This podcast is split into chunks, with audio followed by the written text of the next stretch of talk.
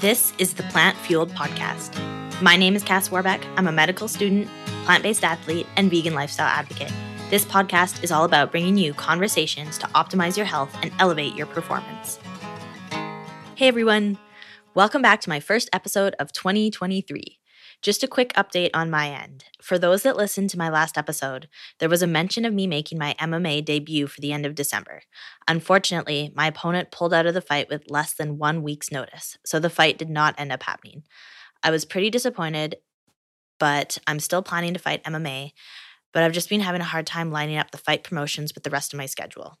I'm essentially just about done medical school, and I actually just wrapped up my residency interviews last week. So I have several upcoming exams, and needless to say, I just haven't been able to commit to diving back into a full fight camp. But I'm still training a lot and have enjoyed competing in some local grappling tournaments. That's enough about me, though. I hope all of you have had a great start to your new year and are well on your way to crushing some achievements. All right, now on to my guest for this conversation. I had the pleasure of interviewing Coach Claire Bartholik, known on social media as The Planted Runner. Claire is an athlete herself, and she actually went from a 4:02 first marathon all the way to a 2:58 finishing time at age 42, also completely plant-based. She's a multiple-time Boston Marathon qualifier, state masters marathon champion, and a competitive masters athlete. She now coaches vegan, plant-based, and plant-curious runners to achieve the same dramatic success, from those on a walk-run program, general fitness, all the way up to high-level athletes. Her coaching philosophy combines science-based training, plant-based running nutrition, and proven mindset techniques to unlock every runner's true potential. She's a certified running coach, a sports nutrition specialist, host of the Planted Runner podcast, and she's now the author of the Planted Runner book. We discuss everything from nutrition for running, the downsides of running fasted, the biggest mistakes people make when training for a race, how to become a faster runner, when to schedule strength training, treadmill running, and honestly, so much more. I also just need to apologize. I had some technical difficulties while recording, so if a couple sections seem a little bit choppy, that is why. Regardless, I truly hope you enjoy this conversation. Hi, Claire. Welcome to the podcast. It's so great to have you here today. Thanks for inviting me, Cass. Good to be here. Yeah, there's so much I want to discuss with you today, but maybe before we get into some of the details, I'd personally love to hear how you became a runner. Was it something that always came naturally to you? No. Oh. So the long version starts when I was a kid. My dad was a runner, but not competitively or anything like that. He would run 3 miles a day or 5K a day and every other day and in the morning before breakfast and mark it on his calendar. He never raced. He never tried to be faster. He just did that for fitness. And then when he was in his 40s, so I was young, I was probably 12 or something like that. He went on an Outward Bound trip in Colorado, which, is sort of an outdoor adventure kind of trip. And he came back and it was great. And I was super inspired. I wanted to do it. And he said, well, they run half marathons at the end. So you'll have to be able to, run that if you want to go. And so I trained all summer I ran with my Walkman and my Top Gun soundtrack, and I didn't know what I was doing. I just went out and ran. And at the end, when we ran that half marathon, I beat all the boys. So I was just like, maybe I'm pretty good at this. But I had other interests in high school, and I did join the track team and then quit after one meet when I came in dead last. And then no more running for a long time. Until my 20s, I started running kind of to get over a breakup and ended up running a half marathon and did okay. But then I ended up getting back together with the guy and stopped running after that. So there's been fits and starts. So the time that it really stuck, though, was in my 30s when I was trying to get in shape for my high school reunion. And so I'm like, well, I'll go out and run. I know that's, cheap and easy. Not easy, but, simple. And I hated every step. I hated running for probably a year. But I did get in good shape, and my reunion came and went, and I was like, I don't really want to lose all this fitness. So what if I go run that half marathon, the same one that I ran in my 20s? And so I did that, and I beat my time by like, I don't know, 5 or 6 minutes. And after that, I was like, well, this is pretty cool. And a friend of mine was running the Boston Marathon. I said, well, I should run the Boston Marathon. And at the time, I did not know that you actually have to be pretty fast to run the Boston Marathon, and you have to run another marathon first. So I did that, eventually went to Boston, and the rest is history. So it took a while for running to stick, but it finally did.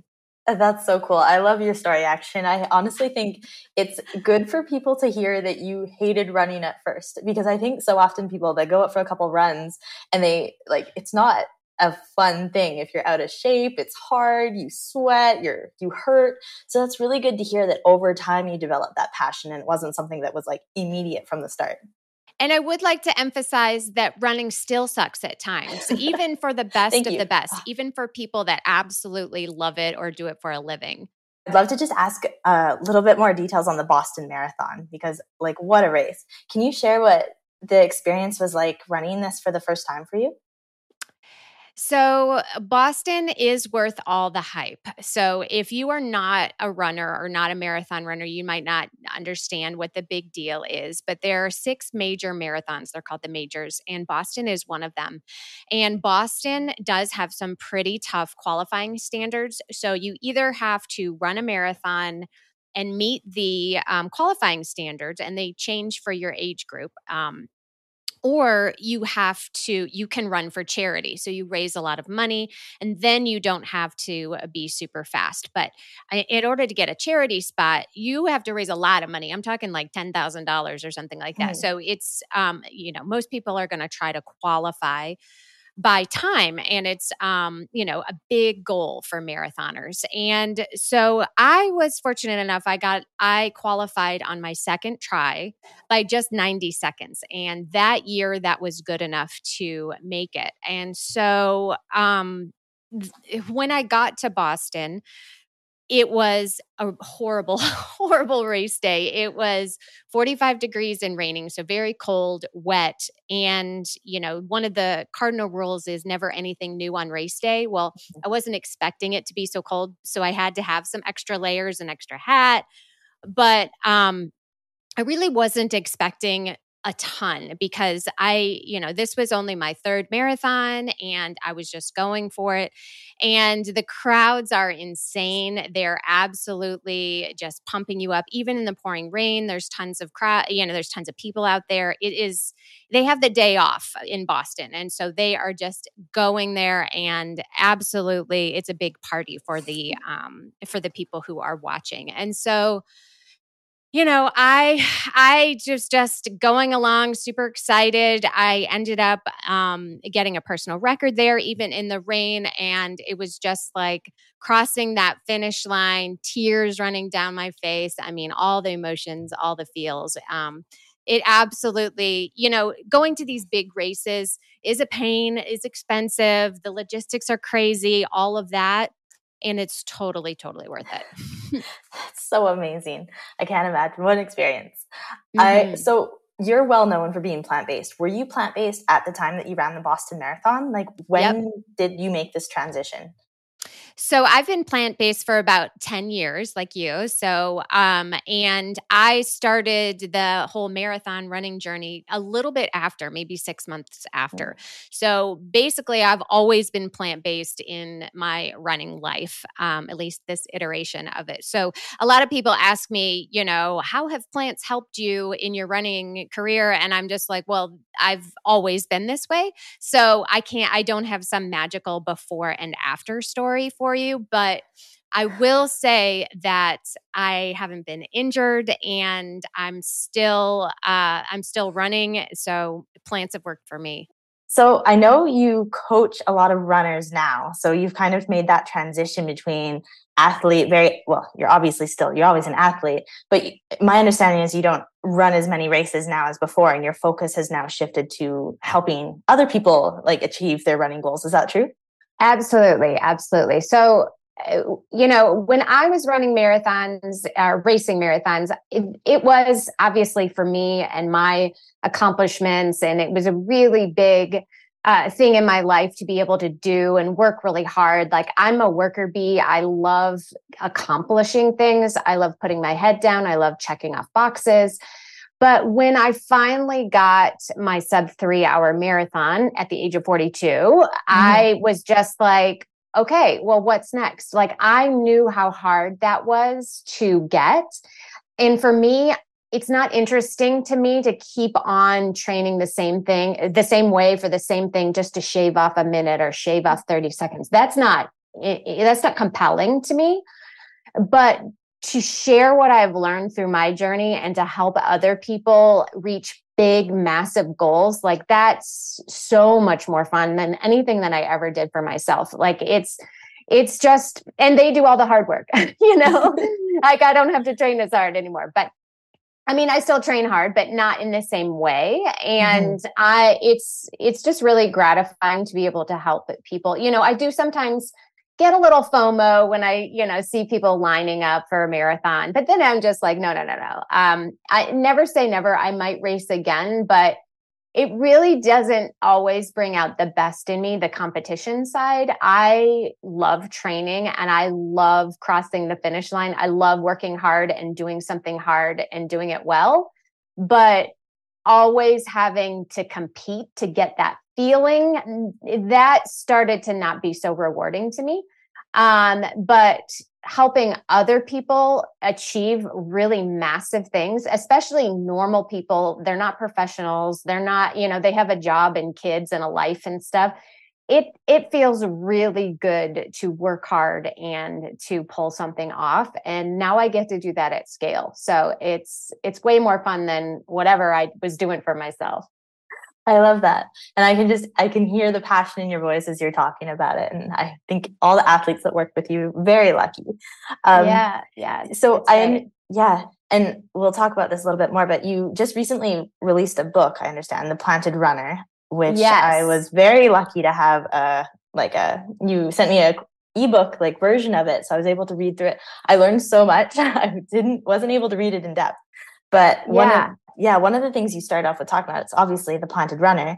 So you recommend a plant-based diet for athletes. Runners in particular, can you just maybe in brief, like, why do you recommend this to athletes and what are some of the benefits? Yeah. So the first thing to know about me and my style is that, you know, I'm plant-based. I think it's great. But I am not an evangelist. So I am not trying to change anybody's mind. I'm more like, if you have already made that decision, or if you're plant curious, or if you've already read about some of these, the reasons why it's beneficial, then coming to me is kind of the next step, because I can show you how to implement it. So, you know, there are a lot of really great reasons to go plant-based, and I'm sure you talk about that a lot on your show. But I feel like that's not necessarily my role to keep talking about how great it is. I honestly think, from all the science that I've read, that if you're 80% or 90% plant-based, that is, from a health point of view, good enough. You know, I think that no one is going to argue that eating more fruits and vegetables is a bad thing, or getting more plants in your life is a bad thing, you know? So I really want to express that, you know, I'm not trying to convince athletes to go plant-based, but I want to be here as somebody who is plant-based and who has done really well and knows what mistakes that you might make, and I can help you kind of course correct. So I think there are a lot of other people that are better positioned, you know, doctors and scientists, and, you know, to really talk about the benefits of why it's so awesome. I am just here to help you put it in practice. So I love that. Perfect. So maybe we can start. What are some of the things people do wrong when it comes to fueling for running in particular? And these can be mistakes that even people that aren't plant-based make, because I think there's probably a lot of misconceptions in the running community. Yeah, absolutely. So what people do, so first of all, at the beginning, a lot of people get into running because it's a great way to lose weight, or they think it's a great way to lose weight. And it can be. That's why I started, you know, I was just trying to get in shape for my high school reunion. It works if you do it right.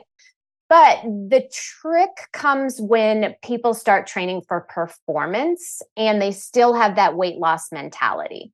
So the plant-based lifestyle can be great for weight loss if that's your goal, because you can eat a huge volume of food with lots of fiber and you'll be very, very full, and they won't be very calorie dense foods. So you can end up calorie restricting without feeling like you're restricting because you're eating a big volume of food. If you try to do that as a runner, that's not going to feel really good if you've got, you know, a belly full of, you know, salad and potatoes. You know, it's not going to feel good while you run. And so what people end up doing is underfueling. They end up not eating enough. And that can be, you know, twofold on a plant-based diet, because, you know, a lot of people come to the plant-based diet because it is healthy and people really want to be healthy and they want to exercise and all of this. And then people can either accidentally or intentionally take it too far. And once you underfuel, you know, the first thing that's going to go wrong is your performance. You're not going to get the most out of your running. You're not going to perform as well. You're not going to recover as well. You're not going to build muscle properly. You know, all sorts of performance things will eventually start to happen.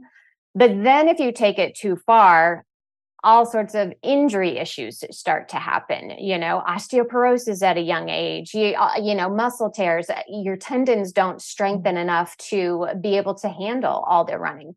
So, you know, so the biggest thing is if you are running for performance, you really need to pay attention to fueling.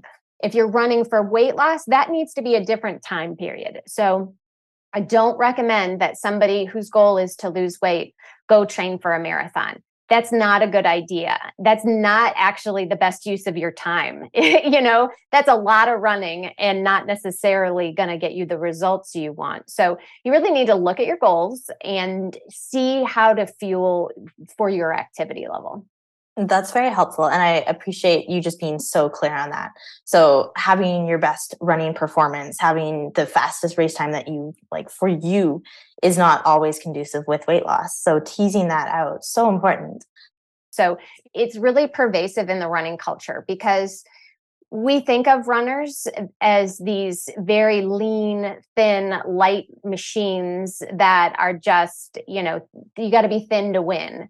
And we are finally learning that that's not 100% true anymore. There's a range, and even the elites are speaking out on this. And it's like, no, you do not have to be 98 pounds to be the fastest runner. You can have a range. Obviously, if you're, you know, very overweight, you're not going to be able to perform at a high level. Of course, it is physics to some extent, but it's not about being your skinniest to be your fastest. That's not going to work either. No, thank you for pointing that out. A little bit later in the conversation, I do want to ask your opinion on strength training and such, which I think goes along with that, where you want to be strong. You don't necessarily want to be skinny, but maybe we'll come back to that. Touching back on, you were mentioning it's so important to fuel for your runs and not just go out and run. Like, that's so important. But my question is, a lot of runners, they like to just get up early, jump out the door, go for a run, hit the treadmill without eating anything first. And what is your opinion on this? Is fasted running ever beneficial, or is this like counterintuitive to someone's goal? I am not a fan. I am not a fan at all.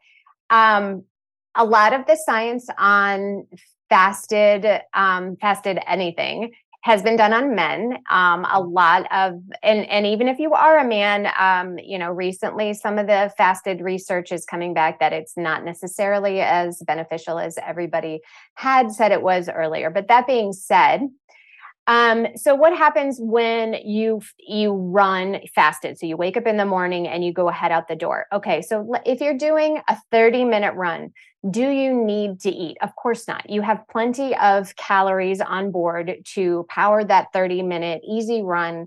You're not going to die. Bad things are not going to happen.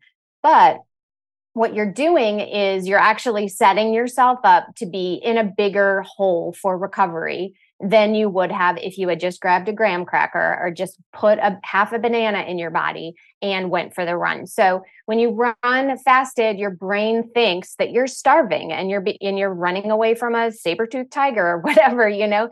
And so it increases your level of cortisol, which cortisol has a purpose, but if cortisol levels are raised too long, it teaches the body, oh no, we're in danger of starvation. Let's hold on to fat.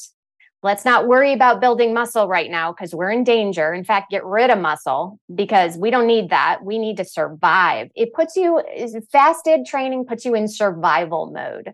And so sure, yes, you can do that. But if you do that on a regular basis, you're teaching your body it's okay to be in a panic state all the time, which I would argue it's not. And the next reason you want to fuel every single run is to teach your stomach how to handle food. If you are interested in racing anything longer than about 5K or 10K, you are going to have to fuel while you are running. And if you try to do that only on race day without practicing it, your stomach most likely is not going to be able to handle that. So teaching your body how to run fueled every single run is incredibly important if you are looking for performance. Awesome.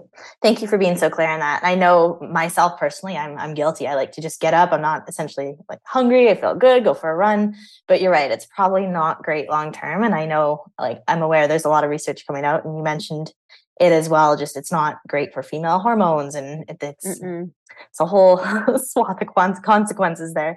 And a lot of people say, I don't have time. I wake up at 4 a.m. and I'm out the door. I don't have time. And I would argue that you do have time to put a medjool date in your mouth. You do have time to have a saltine.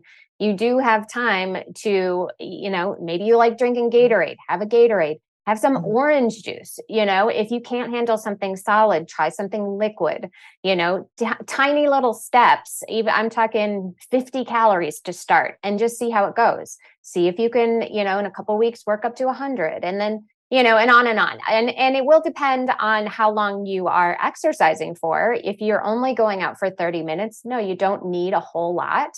But again, it's the habit. It's teaching your body that it's not in danger. There is fuel on board. We're not starving ourselves. This is normal. And you're not in a panic mode. So it's really important. Okay. No, thank you. And I think what you emphasize there is it doesn't have to be, you don't have to get up and have your giant breakfast. It could be just be like a quick, like 100 calories, and then you can still have your breakfast and your refuel afterwards. 100%. It's just like something. Okay. Yes. All right. Switching gears a little bit from nutrition into maybe some of the details about actual training for running. So let's say someone contacts you for training. They already have a little bit of running experience, but they want to take their performance to the next level, hit a PR. What are some of the biggest mistakes people currently make when it comes to their training that you see off the bat that you like, what is one of the first things you correct? I know that's a pretty broad question, but it's an easy question. The vast majority of beginner runners and a lot of intermediate runners, the vast majority of them run their easy runs too fast, or they run all their runs at the same speed. So aerobic development is what we are looking for in long distance running. Yes, we want to work on speed. Yes, there are some, you know, there's more nuance than that, but the energy system that you're using to propel long distance running is your aerobic system. So with oxygen. So every time you run, you want to be able to capture all the oxygen you can in your lungs and start the process of converting it into energy to your muscles. And the more efficient that process is, the better prepared you are to do that. The faster you can run, the longer you can run, the more stamina you can run. So the marathon is 99% aerobic. You know, the 10K is like 85 to 90% aerobic. So the best way to develop your aerobic system is to run very easy. And easy is not a level of difficulty. Easy is an effort. It is, you know, sometimes your easy days aren't going to feel fun and easy. But easy should mean slow and relaxed. And we should be able to have a conversation if we were jogging next to each other, just like we are now. Another good test of easy is to close your mouth. If you can run only breathing out of your nose for several minutes, don't do it the whole time unless you're really practicing breath work, which some people get into, but it's just a test of easy. If you can do that, you are running slow enough for it to be aerobic. And that is the vast majority of training. So not only do we want to build our aerobic systems, but we want to be able to train the next day. So if you are running at a sort of medium pace, it's not slow enough to be easy, but it's not hard enough to actually develop your speed. The next day, you're not going to be recovered enough to be able to run your speed day well. So you're kind of diminishing both workouts. So you're not getting aerobic development and you're not going hard enough on your speed days. So the real mantra for people to remember is hard days hard, easy days easy, which is also known as polarized training. So you want those really easy days to be super, super slow and boring. And then your fast days, you have enough energy to go hard. Okay, this is so good. I really wanted to actually get into some of this because in your book, you talk about this a lot, how like running slow is actually one of the best ways to get faster over the long term. And it seems so counterintuitive, but you explained it so well there. So are your slow runs, is that the same as like the zone 2 training, that like word that we hear thrown out there? Yes and no. I don't love zone 2 training.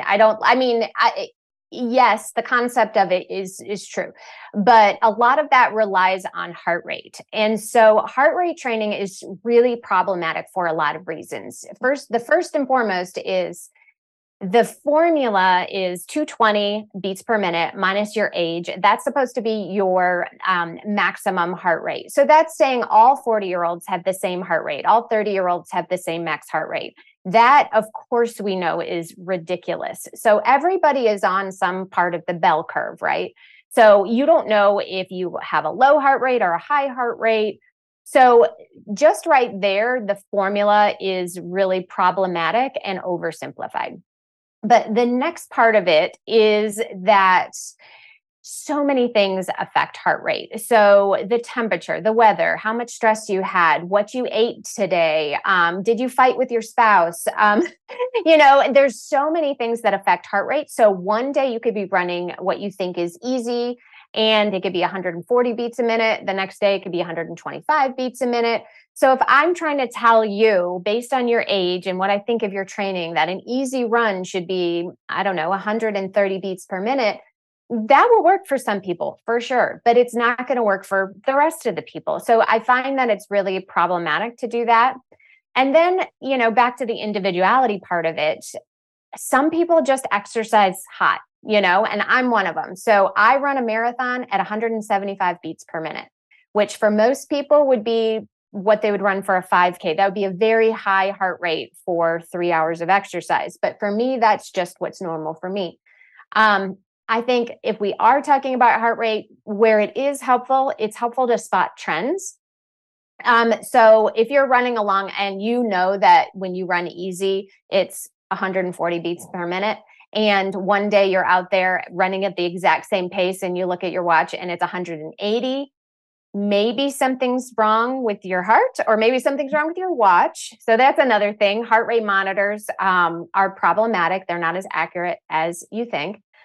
And then the last part is that there's something called cardiac drift. So your heart rate right now is not actually a reflection of what you're doing right now. It's a reflection of what you just did. Mm-hmm. So when you're running super hard and then you calm down, relax, you have your cool down, a couple of miles or so, your watch, your heart rate is going to reflect what you did during the workout, not what you're doing in that easy cool down. And so looking at your heartbeat or heart rate in the moment is problematic. So it can be helpful to look at afterward. Anyway, so is that zone 2 running? Back to your question. Yes. So slightly harder than easy, but I would say that you could even get away with zone 1, if you're starting out, just move and breathe. Even walking is aerobic enough to help you become a better runner. Okay.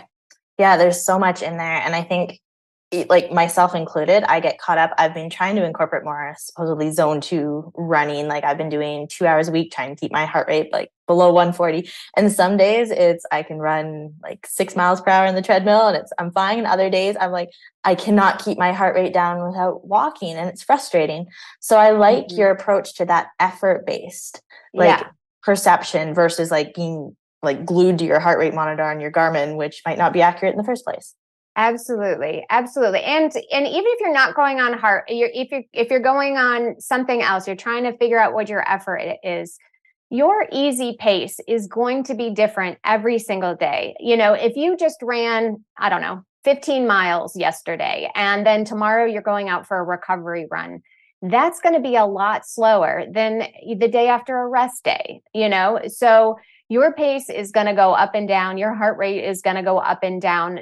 So what we really try to teach people is lock in on the effort. What does easy feel like? And better than heart rate is your breathing.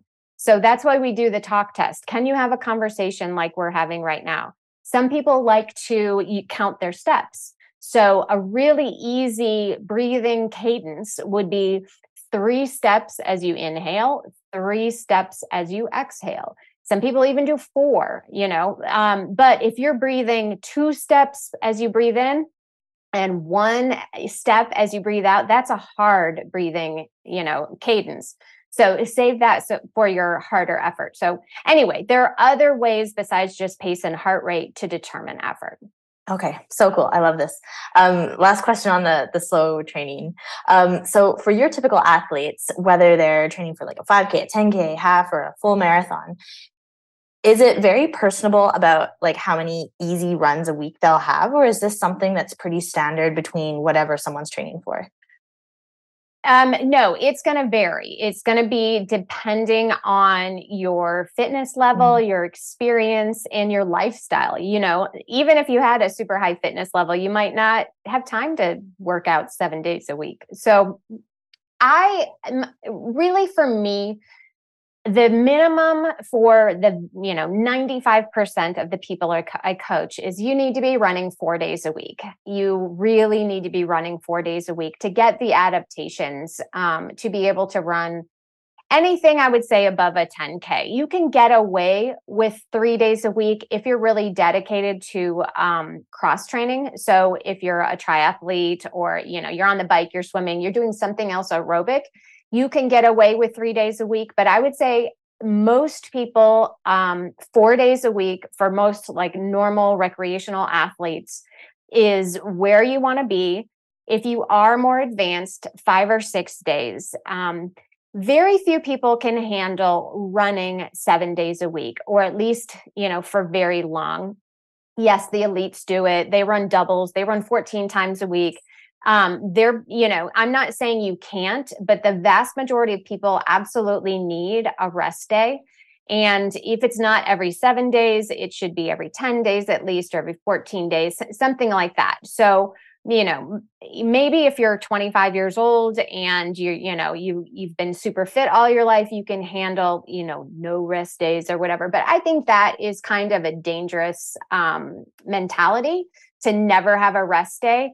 And especially with how high impact running is, you know, your lungs could definitely outrun your legs if you spend a lot of time doing aerobic things. And so you might feel great and you're like, I can run forever. I'm so great at this. And then you break something or you pull something or you get an overuse injury. So the impact forces of running are really, really high. And, you know, somewhere between 50 to 70% of runners get injured every single year. And it's usually from doing too much too soon. So I would say very few people can handle more than 6 days a week. And I would say very few people do well on less than 4 days a week. Okay, that's helpful. And I think that just reiterates the importance of personalizing a training plan and doing what works for you and perhaps hiring a coach. Yeah, absolutely. Okay. Another question I have, and something that stood out to me as I was reading through your book, is typically most training plans like have this long, slow run once a week where it'll be like longer mileage. And I heard you recommend that this like long, slow run should max out at 3 hours. Can you just explain why? Because I think some people think, oh, I'm training for a marathon. I have to be running the marathon distance prior to the race, but maybe that's not the case. It is definitely not the case. Do not run 26.2 miles or 42 kilometers. Don't do that in training, or you're going to leave your race in training. So to run more than 3 hours. So basically what happens when you run more than 3 hours, it doesn't mean it's the end of the world if you run 3:30 or whatever. But what happens is you start to get diminishing returns. So the benefits of aerobic development start to go down. Your risk of injury starts to go up because you're getting tired. You start shuffling. Your form is starting to fall apart. You are starting to kind of crumble a little bit. You're not running, you know, super energetically with great form like you were at hour one. And so if you keep going longer and longer, you're basically the risk of injury goes up and the benefit goes down. So a smarter way to train is to break up that long run. The way that I like to do it is to do a shorter run with a tiny bit of speed the day before. So it's a steady run. It's like a medium effort run. It's not hard, but it's just a little faster than easy.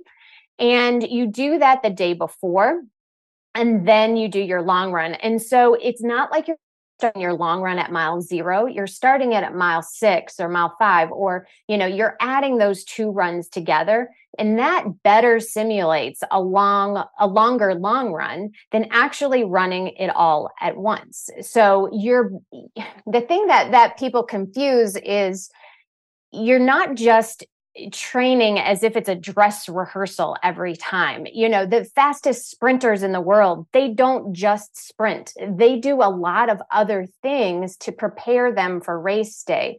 You don't just practice race day every single day. That just doesn't work that way. You need to develop the systems that you need. And one of the systems, again, is you need to have that aerobic base. So long runs do that. Your legs need to be durable enough to run a long distance. A 3-hour run will do that. But you don't, you know, running for 5 hours, even if your marathon will take you 5 hours, this is nothing against slower runners. But if you are running for 5 hours at a time, you're just breaking down more. And so then the next day when you go train, you're going to have to rest harder. You know, you're going to maybe not be able to do a speed workout for 2 or 3 days. So that pushes that down the line. Or you try to do a speed workout 2 or 3 days later, and you can't run that fast because you just ran 6 hours on a Saturday. You know, it's not putting the pieces together of your training effectively. So, you know, I get a lot of pushback about this all the time. And people are like, well, I run 6 hours for the marathon. If I stop at 3 hours, how am I going to be mentally prepared? I'm not going to know if I'm going to be able to do it or not. And you know what? Yeah, when you're doing something new, you never know if you're going to be able to do the thing or not. But we are putting the things together in training that build you up to be the athlete that you could potentially be. We're not adding in things that tear you down. So yes, if you need a 5-hour long run to mentally tell yourself, yes, you can do it, sure, go throw that in there. But if you do it every weekend, you're sabotaging your training. Okay. So train smarter, not necessarily longer or harder. I like that. Yeah. More frequent, you know, chop up your running. This is not saying run fewer miles or run less time. Just don't do it all at once. Okay. So, okay. What if someone's training for a longer race than a marathon, like a 50K or 50 miler, would you still recommend the same approach? Like almost chop it up, pre-fatigue? 100%. Okay, cool.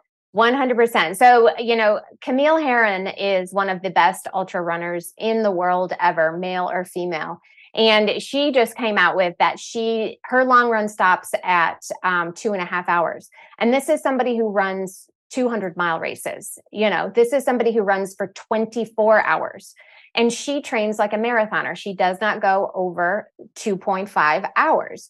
And yes, she's running doubles. She is running 100 miles a week. This is not necessarily advice that you can 100% transfer to a normal recreational runner. But the overarching theme is stop doing things that are breaking you down more than building you up. Running in the woods for 6 hours, Friday and Saturday or whatever, that is not really preparing you, your body, for the rigors of the race. It's, yes, sure, I get the mental aspect of it. That can be helpful, but it's really tearing you down more than building you up. Okay. No, thank you. That's so helpful. It's good to hear it from someone like an authority, like a running coach, you know, that's helpful. Okay. Coming back to my question about like running slow makes you faster. What are some other ways to get faster?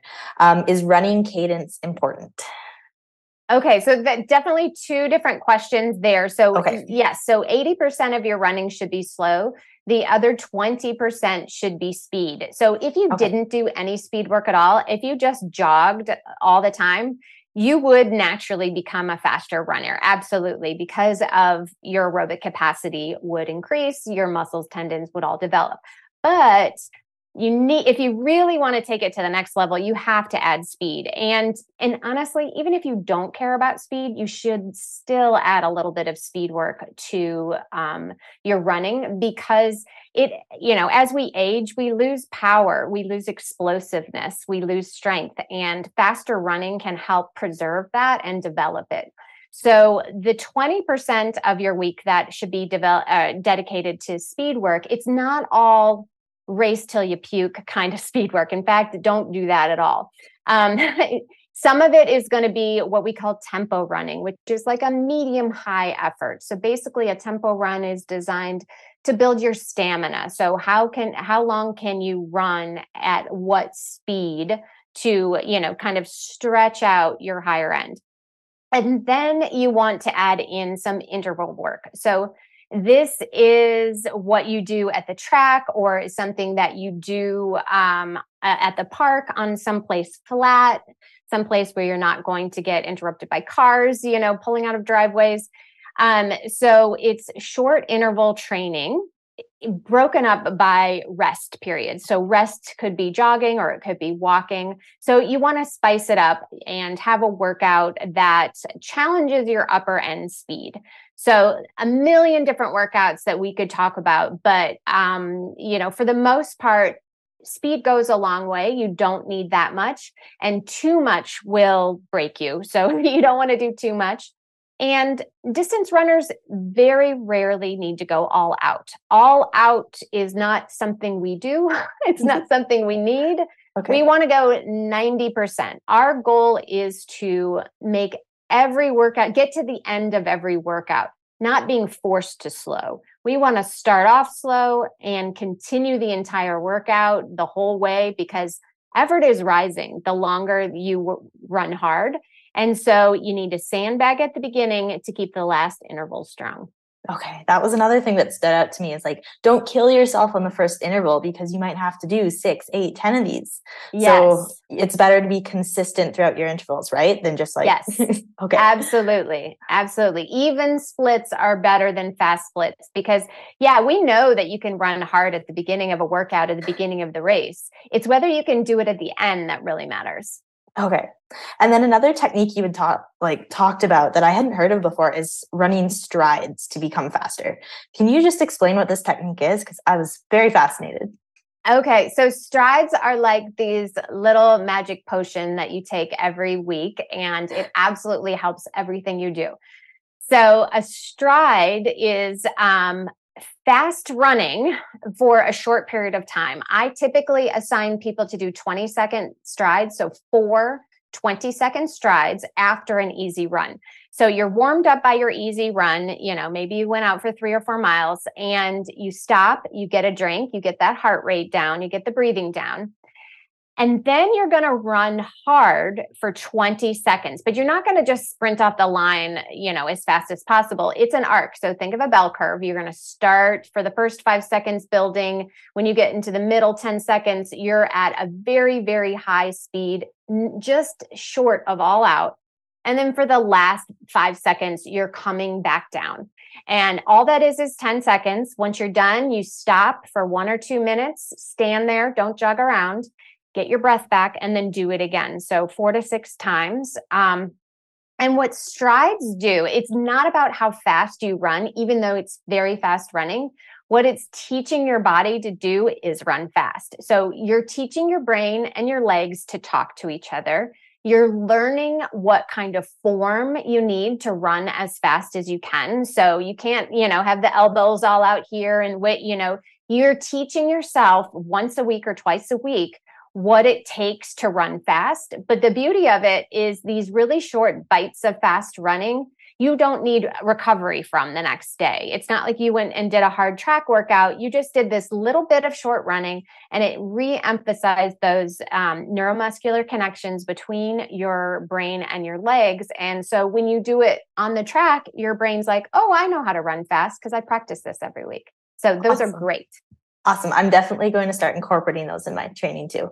And what I think I love about your approach is they're so you really apply the science and the evidence to it. And it's not necessarily just trying to kill your athletes day after day. It's about focusing on how to actually make people better and then being able to train the next day. It's very, very good. Absolutely. Because there's, there's very little merit in, training super hard and then ending up on the couch. It's all, I like to say you're like building a house. It's one brick at a time. It's not sexy. It's a lot of boring running. There's a lot of slow runs. So figure out what you love about it. Maybe you listen to podcasts, maybe you listen to music, whatever it is to get you through all the boring stuff. And, and then in a year or in 2 years or however long it takes, you turn around and you look at how far you've come, and it's amazing. But the day-to-day stuff is just like getting good at anything in life. It's consistent work, just a little bit every day. And, if you kill yourself on day one or day seven, you're never going to do it. So, you've got to make it sustainable. And that's the way the body prefers anyway. The body hates massive change. It will revolt. If you, try to go on a 500 calorie diet or something, your body's going to be like, whoa, I'm starving. I'm going to hold on to every calorie. Your body hates being changed. It likes the status quo. And so you have to sneak up on your fitness with these really slow changes. But, I promise you, if you stick with it, you're going to have some massive results. No, very cool. Switching a little bit, I want to quickly ask you about strength training and your approach to this. So in your book, you talk about, you actually recommend that athletes strength train on the days that are their hardest running days. Yeah. Why do you recommend this? That sounds brutal to go do a crazy run and then have to go to the gym afterwards. Yes, it's very brutal. And it's because I like torture. No, I'm joking. The reason is back to what we talked at the beginning. You want to keep your hard days hard and your easy days easy. So let's say you did a long run, you're out there for 2 hours, and then the next day you go to the gym and you lift for an hour. And then the next day you've got a speed day. And then after that, you do leg work for an hour. You are never, ever recovering. And so you're diminishing both workouts. So you're not getting the recovery time from your long run to be able to lift well. And then you're not recovering from the lifting to be able to do your speed work well. And it just is a cycle.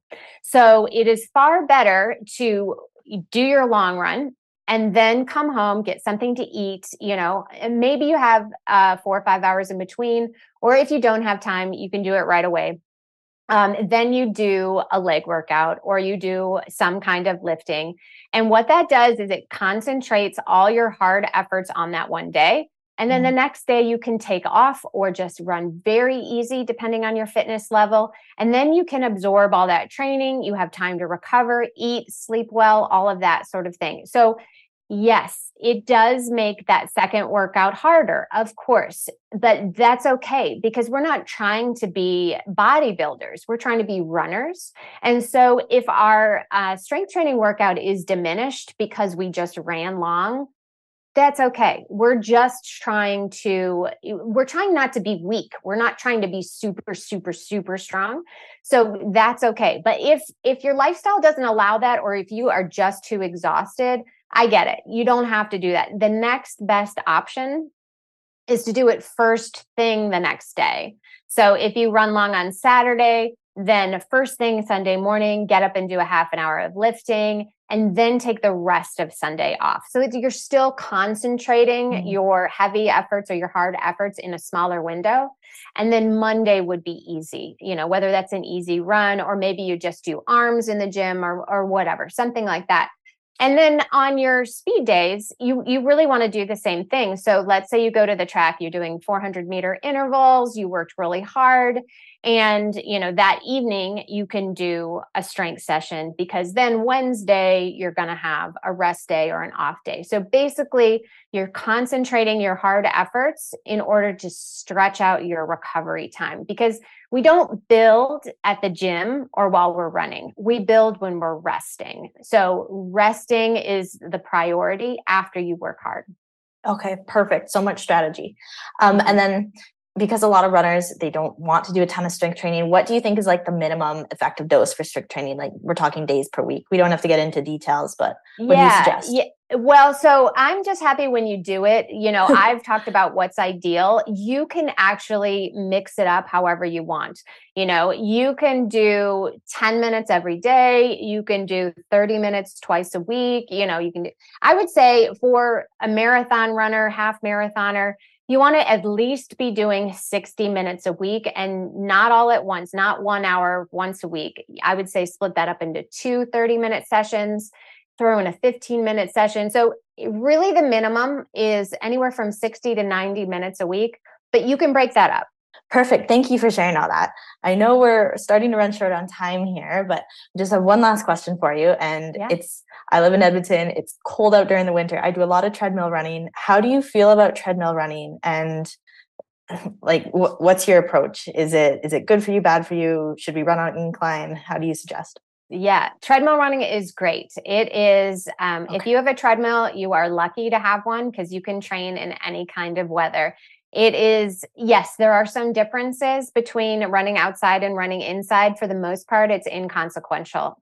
You can train just as hard, just as well on the treadmill. I trained for one of my very best marathons, mostly on the treadmill because we had a really bad winter, super snowy. And you can actually get better training inside on a treadmill than you can with 4 feet of snow on the ground. Go figure. It's safer to run on a treadmill versus snow and ice or when it's really, really hot outside. So the treadmill is your friend. And for all of those people that hate it, I would try to reframe what it is. It is a tool that you are lucky to have if your goal is to keep running. So that is, if you don't like the treadmill, distract yourself, watch TV, reward yourself with junky binge watching, whatever it is. But it is absolutely just fine for your training. As far as the incline goes, so there it's really a myth. It's not exactly a myth, but people say that you should raise the incline 1% in order to compensate for the lack of air resistance that you would have running outside. And that is true only if you're going faster than 708 minutes per mile. And I can't do the math right now to switch that to kilometers, but it's pretty fast. So only if you're running very fast does the incline actually matter as far as making it equivalent to outside. A better choice is to get a fan because that feels good anyway. But use the incline for hills. If you're going to do hill work, absolutely use the incline. And some people find that raising the incline actually helps them feel better on the treadmill, something about their form. They like running on a little bit of incline. If that's you, go for it. I'm not saying don't do it, but it's not necessary. Okay, good to hear. And I'm glad you're a treadmill fan because that's all I have sometimes. Yes, go for it. Yeah. Okay, perfect. This has been so good. There's so much more I wanted to ask you about, but I know we're short on time, so I really recommend everyone pick up your book. But one thing, just as we're closing out, is there anything you'd like people listening to take away from this conversation or any lasting final thought you'd like to leave people with? Yeah, I mean, I've had a great time talking with you. If anybody wants to connect with me, I'm The Planted Runner everywhere. So my website's theplanted runner.com. My book is called The Planted Runner, and Instagram, Planted Runner. I share a lot of free tips. I send out weekly tips. And I also have a free nutrition guide for runners if you're interested. So if people would like to grab it, it's just a super simple PDF that's really helpful in figuring out what you should eat before, during, or after a run. And you can grab that at theplantedrunner.com/join, JOIN. Okay, perfect. And for everyone listening, I'll link all those to the bottom, your Instagram, your YouTube, your website. And is there a specific place you'd like people to get your book? Is off your website or Amazon? You can get it anywhere that books are sold. Perfect. You can get it directly from my publisher on my website. So that's theplantedrunner.com/book. But, Amazon, everywhere it's available. It's great. Okay, perfect. And then if people want to work with you, if they wanted to potentially hire you or do one of your training plans, that's all on your website as well? Yeah. If you're interested in training plans, it's, I do fully custom training plans. So it has all your strength, all your mental strength work, which is just as important. And, of course, all your training. You can get those for any kind of race that you're doing or just general training. And that's theplantedrunner.com/plans. And then if you are interested in private one-on-one coaching or joining my team, I have a team coaching. You can either go to theplantedrunner.com/group or just send me an email. I'm Claire at The Planted Runner. Perfect. Well, thank you so much, Claire. I appreciate your time today. I'm sorry we had some technical difficulties, but that's okay. I've been there. Life. Perfect. Well, enjoy the rest of your day. And thank you again. I've enjoyed this conversation and I learned so much. Yeah. Thank you, Cass. That's all for now. Thank you for listening. And I hope it was valuable to you. Please remember to check out the show notes for all the resources mentioned and links to connect with our guest. If you would like to support what I'm doing, the best way to help me grow the show is to subscribe, of course, but also share it with your friends and family or on social media. If you're listening on Apple Podcasts or Spotify, you can also leave a 5-star review and/or a comment. A special thank you, as always, to Tyler Gatto for composing the theme music for the podcast and to Wyatt Pavlik for the excellent audio engineering each and every episode. So until next time, keep training hard, keep eating plants, and take care.